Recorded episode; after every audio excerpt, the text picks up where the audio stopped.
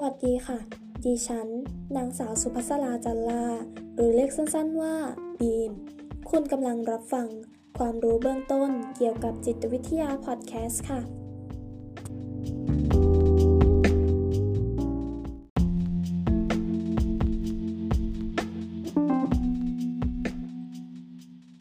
episode ที่แล้วเราได้พูดถึงความหมายของพฤติกรรมกันไปแล้ว ดังนั้นใน episode นี้ เราจะมาพูดถึงประเภทของพฤติกรรมกันค่ะ การแบ่งประเภทของพฤติกรรมสามารถแบ่งได้หลายประเภท เช่น 1. พฤติกรรมโดยแบ่งตามการแสดงออก สามารถแบ่งได้ 2 ประเภท ดังนี้ 1.1 พฤติกรรมภายนอก เป็นพฤติกรรมที่ผู้อื่นสามารถสังเกตเห็นได้อย่างชัดเจน แยกได้ 2 ชนิดอีกเช่นกันค่ะ 1.1.1 พฤติกรรมโมลาเป็นพฤติกรรมที่สามารถสังเกตได้โดยไม่ต้องใช้เครื่องมือช่วย เช่น เดิน ร้องไห้ หัวเราะ วาดรูป เคลื่อนไหวต่างๆ และ 1.1.2 พฤติกรรมโมเลกุล เป็นพฤติกรรมที่ต้องใช้เครื่องมือหรือการวิเคราะห์ โดยวิธีการทางวิทยาศาสตร์ หรือเครื่องมือทางการแพทย์ เช่น ความดันโลหิต อัตราการเต้นของหัวใจ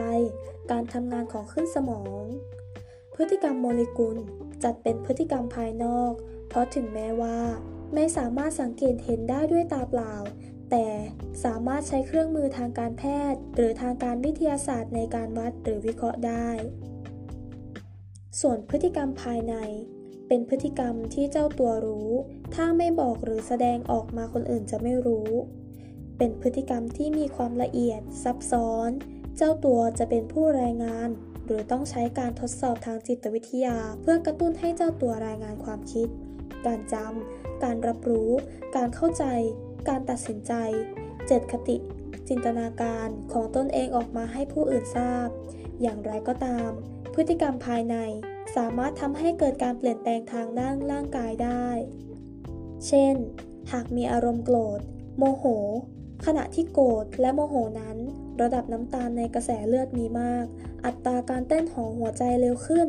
มือสั่น ตัวสั่น เสียงสั่น ดุดัน ต้องใช้เครื่องมือวัดสิ่งเหล่านี้ แต่ก็ไม่สามารถให้รายละเอียดและจำแนกได้ว่าเป็นความโกรธ ตกใจ หรือดีใจ ต้องอาศัยปฏิกิริยาทางร่างกายหลาย ๆ ส่วนประกอบกันสำหรับบางคนที่สามารถควบคุมอารมณ์โกรธได้ ไม่แสดงปฏิกิริยาออกมา คนอื่นก็จะไม่มีใครรู้รายละเอียดว่า คิดหรือรู้สึกอะไรอยู่ จึงมีเพียงเจ้าตัวเท่านั้นที่รู้ นอกจากนี้ จิราพัฒน์ตั้งกิตติภาพรได้แบ่งพฤติกรรมภายในออกเป็นสองชนิด คือ พฤติกรรมภายในที่เกิดขึ้นโดยรู้สึกตัว ซึ่งได้แก่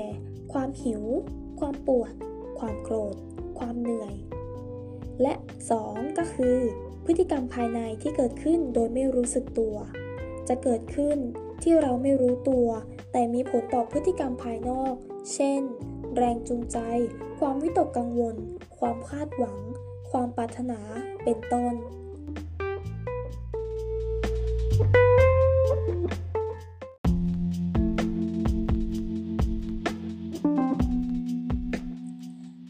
ความสัมพันธ์ของพฤติกรรมภายในและพฤติกรรมภายนอกนั้น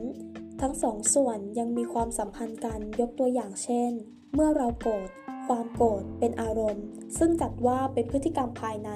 เราจะแสดงความโกรธด้วยกิริยาท่าทาง สีหน้าและน้ำเสียง เช่น กระทืบเท้า ใช้น้ำเสียงดุดัน ใบหน้าบึ้งตึง ซึ่งการแสดงออกดังกล่าวสามารถสังเกตได้ จัดเป็นพฤติกรรมภายนอก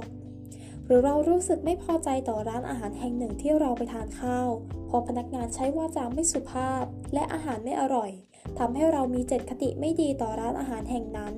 ซึ่งเจตคติที่เรามีต่อร้านอาหาร เป็นพฤติกรรมภายในที่ไม่สามารถสังเกตได้ แต่เมื่อไรก็ตาม ที่เพื่อนชวนเราไปทานร้านอาหารร้านเดิม และเราแสดงสีหน้าไม่พอใจ